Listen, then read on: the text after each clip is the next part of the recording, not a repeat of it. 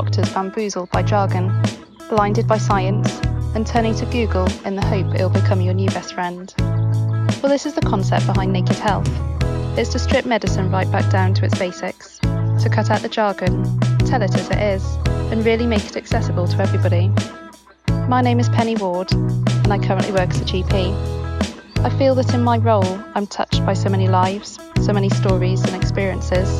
I want to take you on these journeys with me, seen through my eyes as a doctor, but told using the voices of everyday people.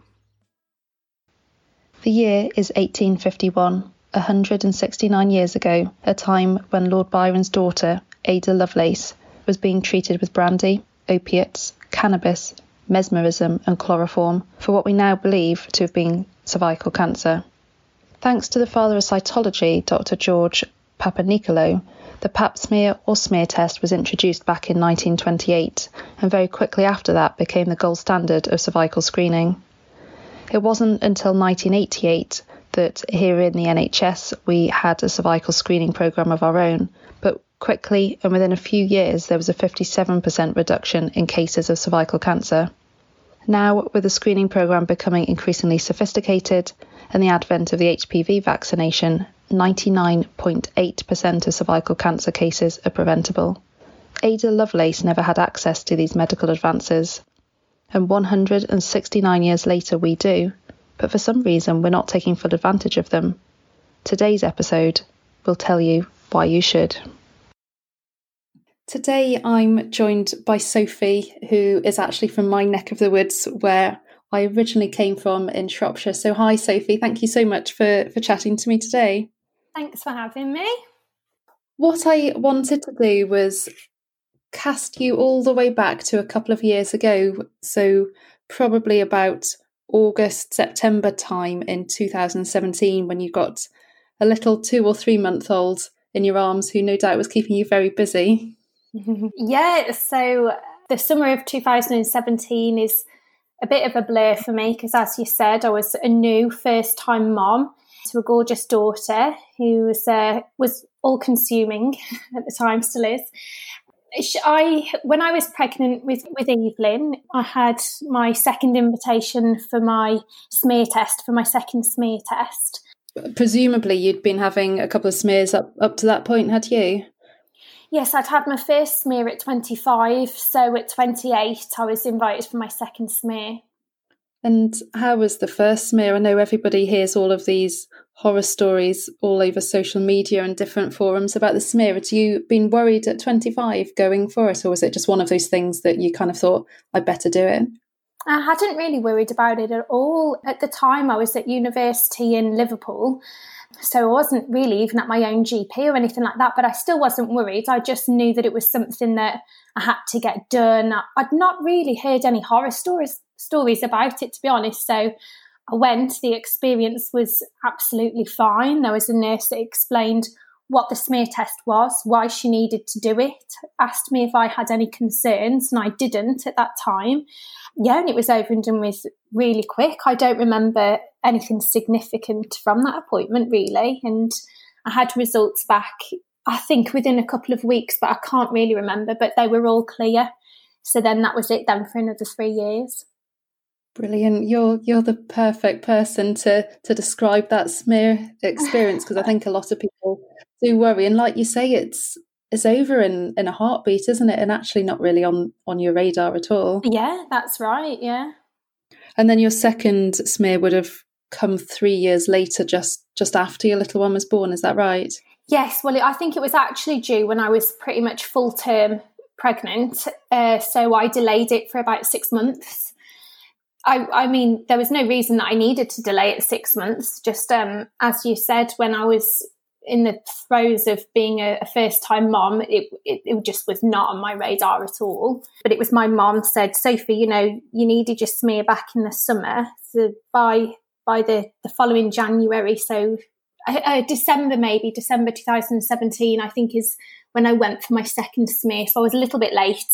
I think in the grand scheme of things, I wasn't massively late taking it.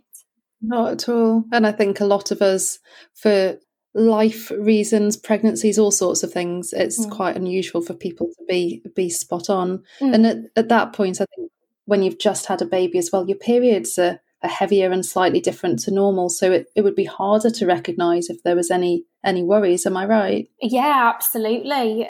I didn't have I breastfed for five months, so I didn't really have a period at all for that period of time. And like you say, any kind of looking back in hindsight now, I I know certain things, but at the time, if I had irregular bleeding or anything like that, I just put that down to postpartum issues, you know, it was nothing that was really concerning to me. And when you went for that second smear, was there any indication whilst the smear was being done that the, the nurse who did it had seen anything that she was concerned about or anything unusual she mentioned to you?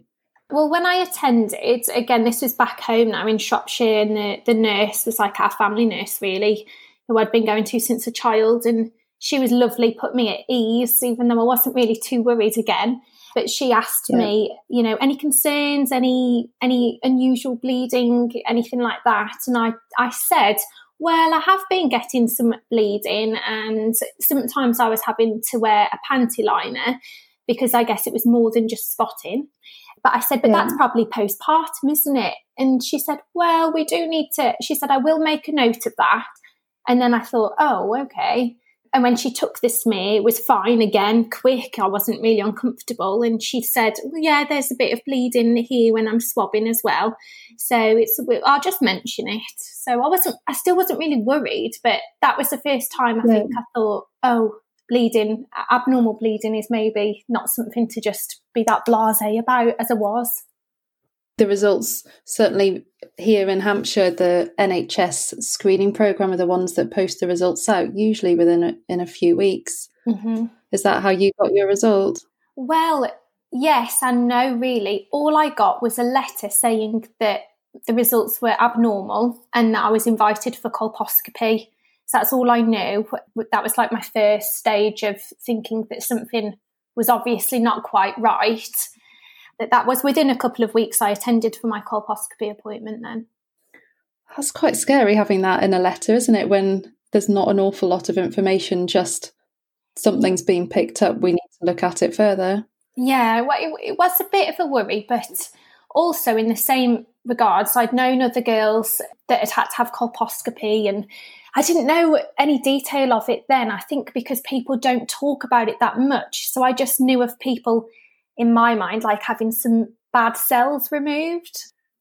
And talk me through colposcopy. What was what was that experience like? So I attended colposcopy uh, with my partner just because he was free on that day. But I was I didn't really feel like I needed him there before I went, but I'm so glad he was there now. So yeah. bef- I was taken into we were taken into a consultation room with a consultant and she said, "Do you know why you're here?" And I said, yes, I've read up about colposcopy because they sent me a leaflet of what they were going to do. And she said, yeah. Do you know the results of your smear test? And I said, in the letter, it just said abnormal cells. And then there and then, that's when she said to me really quite quickly, We highly suspect that it's cancerous. And from that point, then, I just, I can't really remember I think I almost laughed out of disbelief. Not laughed, but I was like, oh. And it, that was a real, real shock to me. And I, the way that it was put to me as well, it was, I just wasn't prepared, wasn't prepared for that. She, I think she told me that because she needed me to give informed consent to essentially have the first stages of treatment, which would have been the LLETZ procedure. So I agreed to it. And at my colposcopy, I also had the LLETZ there and then. That is quite a blow to get when you, mm. like you said, you'd read the leaflet, you'd spoken to friends, and there was no mm. telltale signs or suggestions to then get handed that news when you could have gone on your own to that appointment. Yeah, yeah. So I was really grateful that Ed was there with me as well. But it was, for me, that was the worst day in the, the whole my cancer journey from beginning to even now because it was the day that someone told me we probably think you've you've probably definitely got cancer but we can't tell until we take some biopsies and send it off it's just this whole start of the waiting process and the guessing games then in your head that's that was the worst thing always the waiting And, and during that period of time, what sort of thoughts were going through your head? Because, like you say, you hadn't got answers, had you? You were just, mm-hmm. you know, living, I guess, inside of your head and with your, your own thoughts and going down, potentially taking yourself down blind alleys, thinking, what if? Yeah, definitely. Uh, I feel in the in the whole of my experience that I've had with the different doctors and consultants and nurses and everyone, everyone has been absolutely amazing. But that very first lady that I saw that broke the news to me on that day, I don't know whether it's because I associate her with telling me that awful news, but I didn't feel communication was great, and I really went away feeling like, well, what's the next step? And if I have got cancer, how long have I had it? And is it treatable? And why have I got it? I came away with so many questions and spent probably two weeks straight on Google, which is the worst thing you can do, but that's what I did to learn what is cervical cancer, what is what does stages yeah, mean. it sounds it sounds like you were thrown thrown this massive curveball into your life without really knowing what the next steps were or, or the answers. Google's a great source in some some ways, isn't it? But it, mm. it's sort of double edged sword as well. You can come up with forums and things that you don't necessarily want to read. Yeah, absolutely. Yeah. When was it that you got your biopsy results and it was confirmed what you were dealing with? I think within a week I was invited for an MRI scan. But again, no one told me why I was having an MRI scan. There was lack of communication a bit, I think, between the x ray department and colposcopy. So so X-ray called me and said, "You need an MRI," and I said, "Well, why do I? Is it full body? Is are you looking for cancer in the rest of my body?" And they were just they couldn't give me any information other than the fact that you're on our list and you need an MRI scan. So that was horrendously worrying as well. So within a week, I had an MRI scan, and then the week after that, I was called in and I saw a completely different consultant who was had such an amazing bedside manner. He came out with it really quickly, uh, but in the nicest possible way to be told you've got cancer. So it um, it was a chap called Nick Reed, and he said, Sophie, you've you've got cervical cancer, but we're pretty sure it's confined to the cervix, and we think we can treat it with surgery alone. So. In, in one breath, he was telling me that yes, I had cancer, and then in the next breath, he was almost saying, but you might not even need chemotherapy and it's definitely treatable. It felt like I'd started at the worst point and then ever since then I was just getting good news, if that makes sense. I'd pictured at one point that I was going to die. so anything other than death was brilliant. And then the fact that I might not even need chemo or radiotherapy, I thought, well, that's even better. And that's, that's another positive. And ever since then, I had really positive experiences, really. That's in- incredible to hear, and I think as you describe it, it's all in in the delivery, isn't it? And in yeah. making sure that if you're going to break an absolutely horrific diagnosis out of the blue, at least mm-hmm. counter it with some something, mm. whether it is we can treat this, you don't need chemotherapy, or we don't quite know what we're dealing with, but you're going to have a scan, you'll get the results back within five days, and we'll mm-hmm. take it from there. Some sort of idea of of what what comes next rather than leaving you in the dark. Yeah, de- definitely. I think anyone that that I've spoken to that has had any kind of cancer, mostly people I speak to, you know, the friends I've made are cervical cancer, but it's always the waiting. And when you feel that you don't know and you don't have the answers, that is the most worrying time because your mind just, you always, I think naturally, you just think the worst because you're scared to think of anything and then, and, and then have that blow. Yeah, I completely understand mm-hmm. that. In in terms of options with surgery, what what options did they talk talk you through? So you would probably be better to explain this than me, but my layman's understanding was that there was two types of cervical cancer. There was the squamous cell cancer, which is what the smear test is m- mostly designed to pick up, um, but mine was glandular, so it was adenocarcinoma that even though they were quite sure it was confined to the cervix, apparently there's slightly higher chance of um, metastases and skip cell lesions just because it was glandular. So, for that reason, they were still thinking that they would probably have to do a hysterectomy to reduce the risk of recurrence. Yeah. So, at this point, I we me and my partner we were in complete agreement. it's treatable. Nick Reed, that consultant, says you you need to think of the child you already have before you mourn for the children that you could potentially have, and that was so true. I wanted to keep my fertility, but also there was nothing more important than being here for my daughter. So we agreed initially to go down, obviously, the hysterectomy route.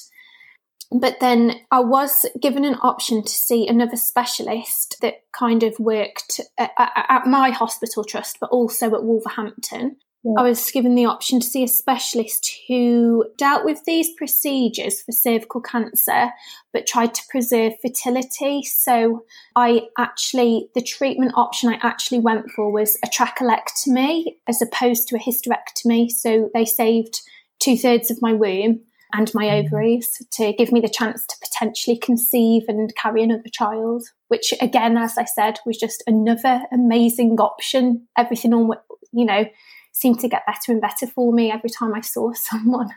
Oh, my tears in my eyes listening to you saying that. That I can't imagine emotionally having. I think Nick Reed obviously put it beautifully that actually your life and your future was was more important than anything at that stage. Yeah, just just incredible. I know, I know. So fortunate, so lucky. I think it's it was really a way up between it was they had to be so careful like i had a second mri scan as well also in that time frame because i wanted to be really sure that they would get clean margins from just a trachelectomy and i had to sign some paperwork to say that you know whilst in the operation if they felt that they couldn't achieve uh, clear margins that I may have had to have a hysterectomy anyway. But no, they, they did a trachelectomy and that was in the April. Um, so that was quite with, all within two months, really, two to three months. I had my uh, operation. Amazing, amazing that that was all done so so quickly. Mm, yeah. How was the recovery from from that? Because that's a pretty major procedure, isn't it? Yeah, it was quite. A, it, it was a major op, but they they managed to do it keyhole. So I was told that the recovery time the keyhole would be quicker than if it was like open surgery. So again, that was really good. Just got like a little rainbow of scar stitches over my tummy now, which I wear with complete pride. recovery was good for me. Generally, cancer aside, I'm like, a, I consider myself young, fit, healthy. So recovery, I think, was really quite quick. Physically, anyway, it, I, I, I healed physically, I think, quite well. And then the more healthier and back to normal my body became was when I think I started to suffer a lot more then with my mental health because in the first instance you just got to get well and then when you're well that's I think when it hits you it's like a bit of a delayed response. Yeah, I, I suppose you're in survival mode, aren't you? And yeah. you're just going through the steps and doing whatever you're you're told to do and what you need yeah. to do. And then afterwards, that a lot of people say that the emotional toll really really starts to show. Mm, yeah, definitely. And how did you try to overcome that and, and manage? Because I think a lot of people do struggle. Are there any tips or strategies or things that that helped you? I think well, I think it came to a head a bit when I was coming to the end of my sick leave. So I can't remember exactly how long I signed up for, but it was a couple of months. And it was coming to the very end of that sick leave. And I knew that I was going to go back to work. I, felt because I looked well and I was back at work, you know, people were going to start treating me normal and that I was just normal and fit and well. And I didn't feel it at all. I felt like my, my world had been turned upside down. And just because I looked well and I'd started putting makeup on again and dressing normally. And everyone could see the old Sophie, but I was definitely not the old Sophie. To this day, I'm not. I think it scars you internally, really, because such so much to go through. So I had a bit of a, I had a really bad, oh, not not breakdown or anything, but one day I just really cried to Ed, and he was really worried and he called he took it upon himself to call the gynae oncology nurses that had been assigned to me at the very beginning and said i'm really worried about sophie. And again they were amazing and um, they put me in place with a counsellor with a local with like the counselling team for the hospital. So that was like my first yeah. step forward. And important as well to to talk about it and keep it all just underneath mm. the surface where bubble away and potentially grow. Yeah, definitely. I think I was saying things that I don't feel I don't feel now, but at the time I genuinely I think I worried Ed as well because I just kept saying, well, this is it for me now. I know how I'm going to die because the cancer will come back at some point and I will die. And I really felt like that so much. And I, I think it really worried him that I was saying such drastic, such drastic things. But yeah, talking through it. And then I think what helped me more than ever was I'd found the charity Jo's Cervical Cancer Trust and speaking to other women that were in exactly the same situation as me or had been in the same situ- situation as me, but were years down the line. And I would cling to that. I would cling to it so much. I'd speak to someone who had been in my shoes but was like a year on and I would think well she's doing well and you know she's not got recurrence and just such support there. That's really what helped me through my dark days was Jo's trust definitely.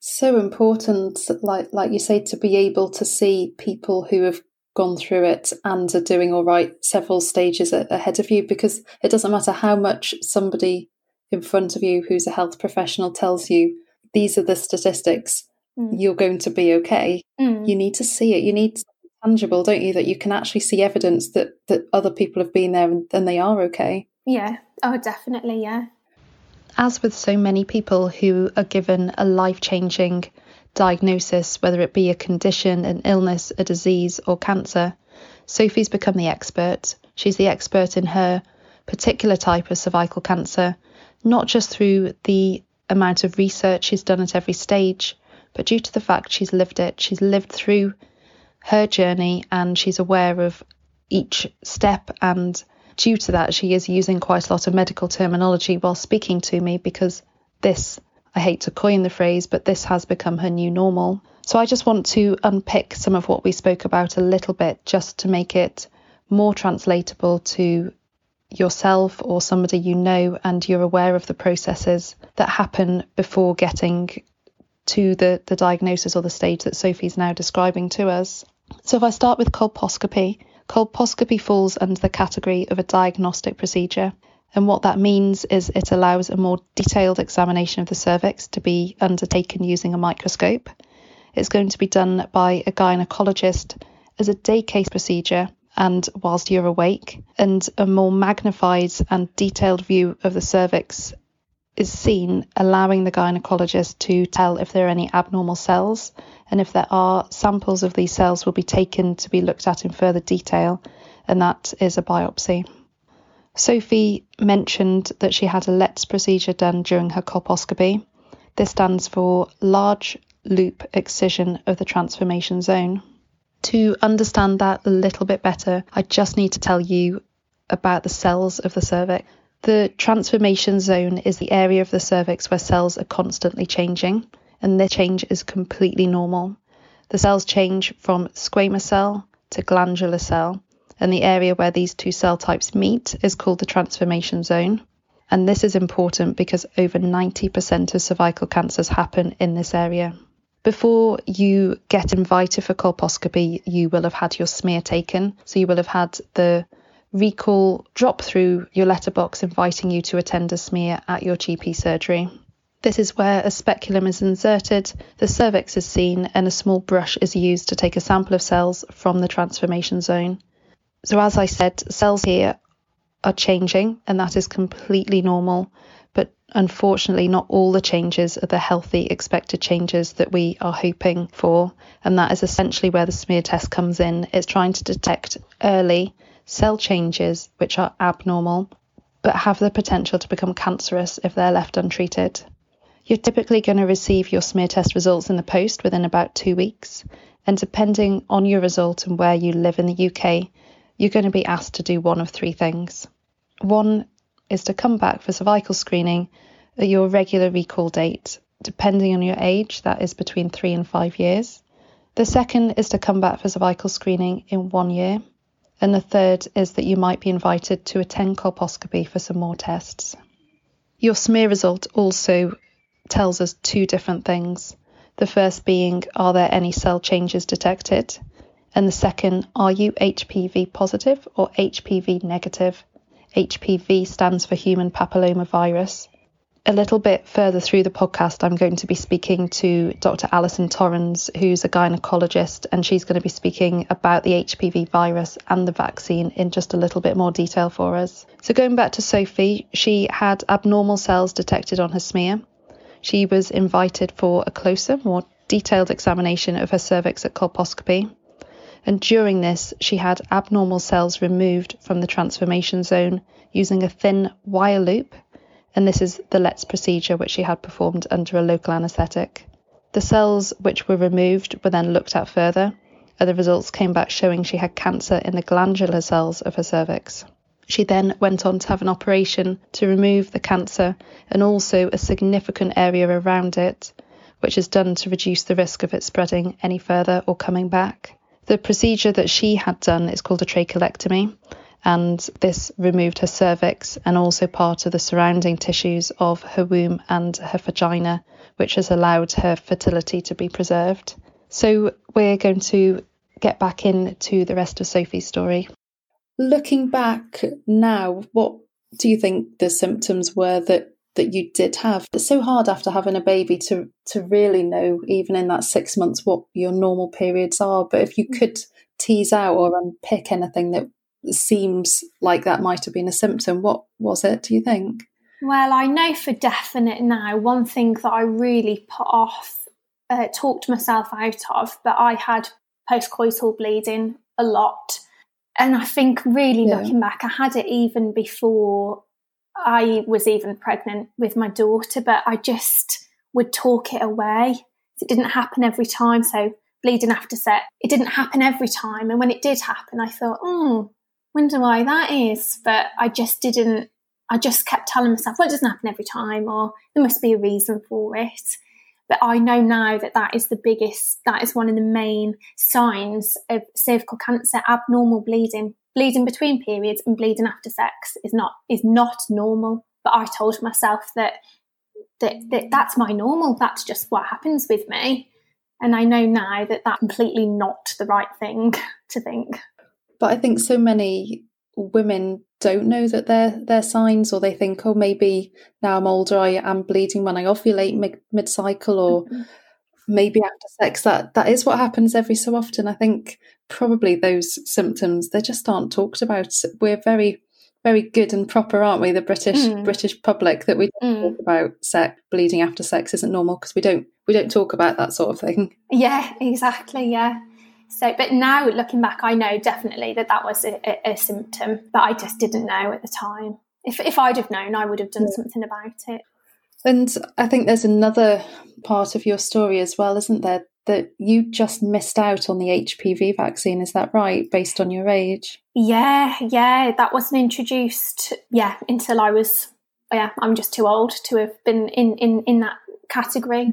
But I think I'm a perfect example that if the HPV vaccine did exist when I was like 13, 14, probably, well, it would have definitely prevented me getting cervical cancer because HPV is like the number one cause. Really, I think it causes something like nine.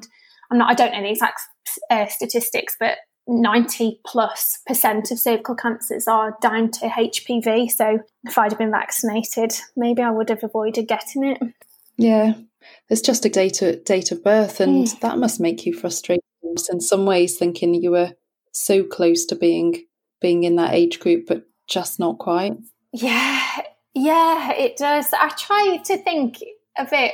The way I try to think of it is that it's amazing that my daughter will get the HPV vaccine, and that's a big weight off my mind. You know, if that didn't exist, I would really worry about, you know, is there some kind of genetic that was one thing we asked at the very beginning was how do we stop my daughter going through this you know how do we prevent this from happening and we were told you know until they know more about the human genome and cancer itself, just make sure she gets the HPV vaccine. That's her best shot.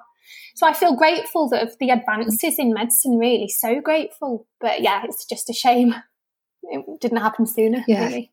but I think raising awareness now of people to to get that vaccine because there's still a group of people who are anti-vaccines, mm. be it the MMR or, or the HPV, and mm. I think people hearing the different side of the fence, essentially, mm. you know, people born on on a certain date who had it and those those before who didn't and it can be the difference between your journey and somebody else's yeah definitely this is a probably probably a funny question but had you been aware or known much about Jade Goody and her story when you were going going through treatment yeah, well, yeah, I did. Fo- like at the time, I followed the Jade Goody. You know, Jade Goody's was really high profile in the news, wasn't she? And since meeting other women at Joseph Cancer Trust, there's a group of girls, probably about 10 years older than me, that call themselves the Jade Goody survivors because it was so prominent in the news at the time. It prompted them to go for their smear tests and then cancers were picked up. But so that was mm-hmm. amazing mm. that that high profile of Jade. But then it obviously all kind of, as time goes on, people forget, don't they? but it, it did really yeah. make me think when when I spoke to to one woman and she said that if, because it was so much in the news was the reason she went for a smear it just made me think well people just need to start raising awareness again and be all over social media like reach anyone and everyone and if someone goes for a smear test and get even if it's just one person that you've reached out to that you know has a smear test and and you've helped prevent go through what I've had to go through I just think is you know an achievement I completely agree. And I think certainly in our surgery, numbers of people who are coming for their smear is at the lowest level it's been in decades. Really? Yeah. Just trying to get that awareness out out there and you, you almost want to replay the Jade Goody story and people's mm-hmm. stories so they can actually see see what can happen. Yeah. See, I don't know whether I, I felt over the past couple of years, no, over the past year, that I'd seen it mentioned more in the news and the media, and certain media channels had got in touch with me, like through Jo's Trust, with that article in the Huffington Post and things. So it makes me think, oh, they're, you know, people are actually trying to, to raise awareness for it more. But then I think, am I just more aware of anything that goes in the media because I'm looking for it? I don't know if it still passes people by. I think uh, both really. I think the NHS is now trying to put more funds and more efforts into it because it's realised that we're at an all time mm. low in terms of the uptake. But I also think the generation we're in at the moment, everybody's looking for that excuse or mm. the reason or thinking they're perfectly fit and healthy and obviously they're they're fine, they don't have it, not realising the purpose of the smear. Mm. Yeah. Keep going and keep telling telling stories like yours and raising awareness as much as we can and making smears more accessible to people who are busy and and who are working to to try and make it easier for them to be able to have them done. Yeah. Yeah, I think just breaking down any of the taboos anyone that even slightly mentions to me, oh, but it's it'll hurt, won't it? Or oh, it's embarrassing. I just shoot that idea straight down. It's not embarrassing. Nurses say all sorts of different things, you know. It doesn't hurt. They're lovely. I just don't even entertain ideas like that. But I know they are genuine fears of people. But I just, it's, if you think that it might be uncomfortable having a smear test, or some people are even worried that it hurts, I just say to them, trust me, nothing hurts more than a cancer diagnosis and then treatment for cancer.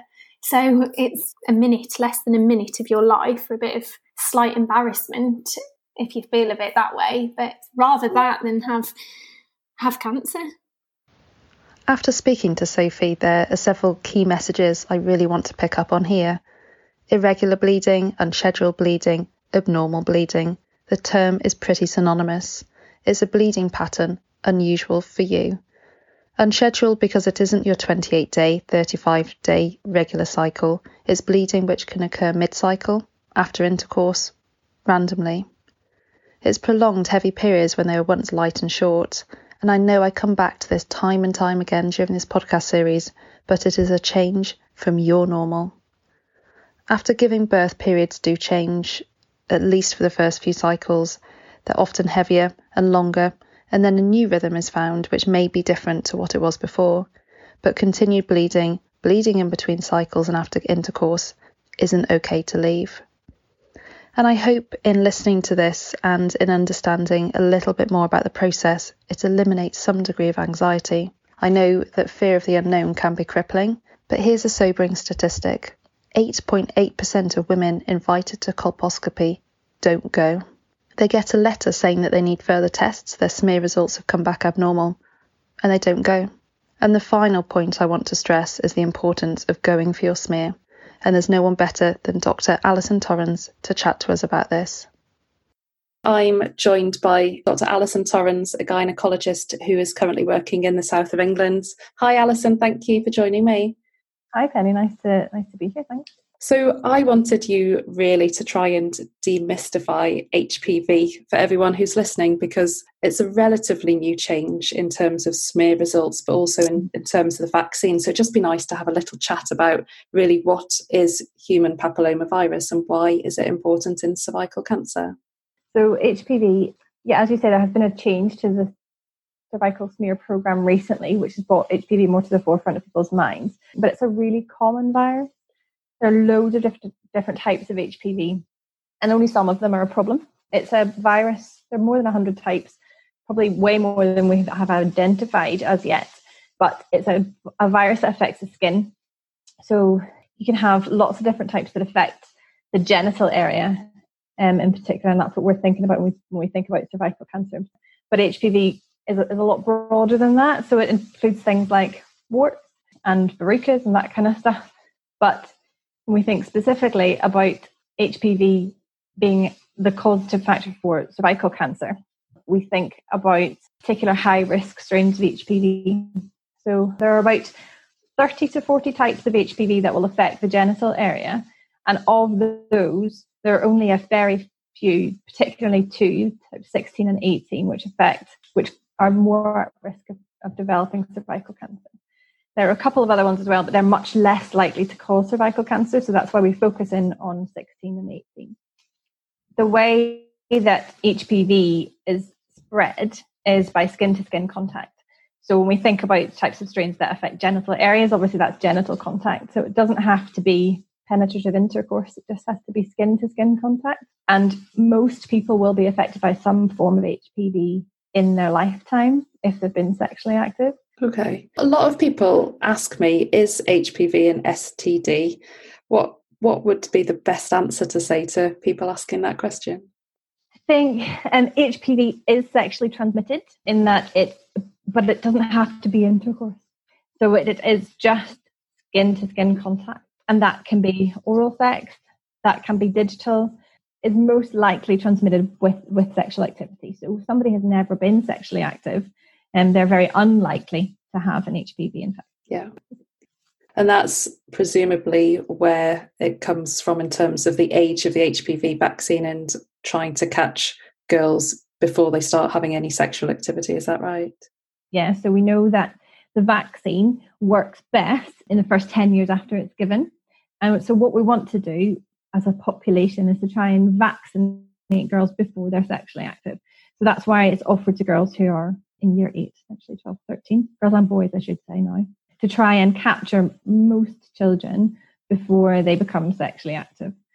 Obviously, there will be people who are sexually active before that, but that's why it's done at that age. And it's not because we're expecting people to be, we, we think it's normal for children to become sexually active at 12 to 13. It's just trying to get that window where you have most people covered by the vaccine in and around about the 10 years where they might first become sexually active. Sure. And are you finding that the uptake of the vaccine is, is quite high across the board, or have you still got people who are anti vaccine or different groups or demographics who aren't really taking it up? I think that's that's part of an issue in that people think that uh, if we're vaccinating their child against sexually transmitted infection, that we're assuming that they're going to become sexually active, and they don't want that. They don't want to encourage their child to become sexually active, and there's a, a reluctance to have it happen. But I think we need to increase understanding about about uh, protecting people for that 10 years, probably more, and that it will carry through to when they do become sexually active. But it's about trying to capture most people before they become sexually active. But yeah, you're right. There is a there is a an element of reluctance about vaccinations in general, but we are really keen for, for this to happen because it's such a preventable disease and we've got a really good screening program for it. But it's, it's a devastating thing to have happen for a young woman to develop cervical cancer. And if there's a way that we can try and reduce those numbers significantly, then that would be really, really beneficial. And am I right in thinking it was about 2008, so 12 years ago since the vaccination program started to be rolled out? I know yeah obviously it's going to be several years before the full impact of that is is felt but are you noticing changes in your practice from from that starting? I think at present there isn't a massive shift within what we see in the gynecology setting because we still have referrals for abnormal smears because people still are getting HPV infections and have HPV change. I think as time goes on, once we get to, to a bit a bit longer, then we will see numbers dropping off, hopefully, especially with the, the change in the screening program now that all the smear tests are now t- tested for HPV rather than looking at each of the, the cytology reports from the smear, looking at the cell, cells themselves. They're tested for HPV first, and only then are they the cells looked at. So that will change the numbers of women that come to our screening colposcopy clinic, where yeah. we actually look under a microscope at the at the cervix. But I haven't, I ha- can't say that we've seen a massive shift in numbers clinically yet. I've chatted a bit earlier in, in this episode about smear tests and what people can expect when they get the results in terms of the cell changes. But when mm. somebody's told what, about their HPV status, if it's positive or negative, what does that mean when they get that letter through the post when it might might mention that to them? Yeah, so all that does is say that the smear test that has been done has been shown a positive result for some strain of HPV. And the strains that they look for are the high risk ones, so 16, 18, and other. So the result will come back with either one of those two high risk or another type of HPV. And then it means that that smear, the cells of that smear are then looked at under the microscope. So the, the cytology is actually processed to look for changes within those cells that might be precancerous and need treating. So women can expect to find that either they've got they've got HPV infection, but no changes in the cells, which means nothing else needs to be done, or the changes in the cells have occurred and then they need to come up to the colposcopy clinic or have a repeat smear depending on the severity of the change. And the reason for that is because HPV takes a long time, very long time, to become cancerous change. We think about 10 years of, of persistent infection before you will get cancerous change within the cells. That's why we don't smear everybody every year. That's why we, we wait a number of years in between times because the, ch- the changes take time to develop. And a lot of people will develop HPV and then clear it from their systems very quickly. So if we were doing smears more frequently, we would find that we had more people who would artificially need need to have colposcopy treatment, and in actual fact, they would have cleared the HPV infection themselves.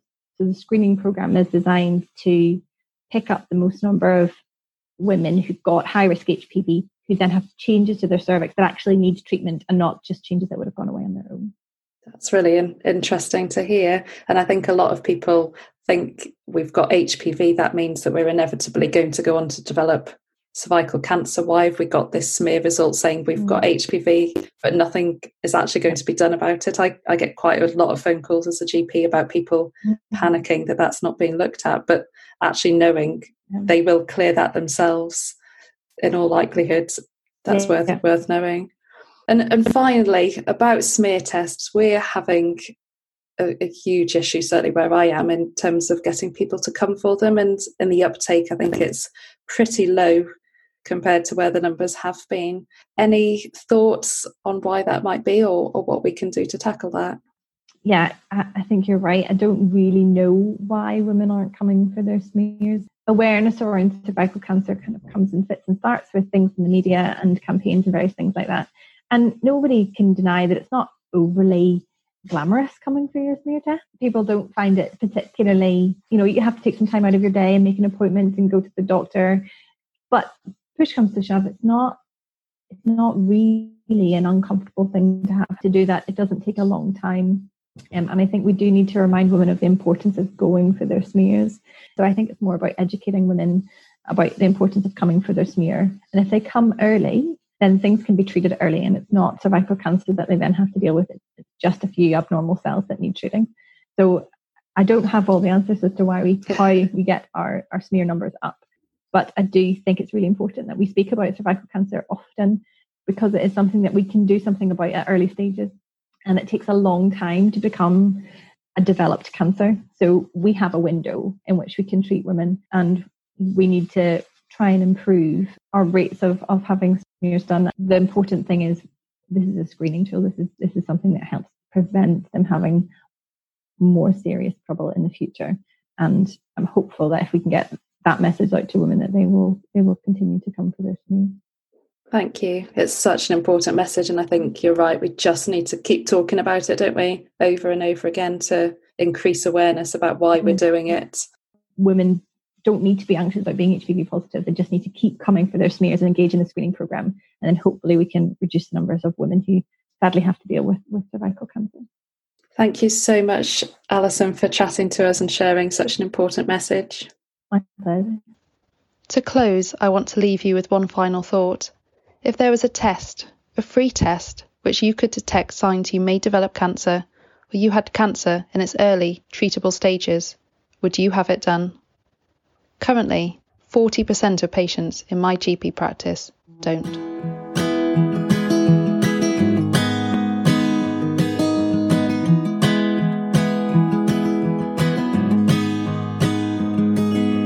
I'll be right behind you, Josephine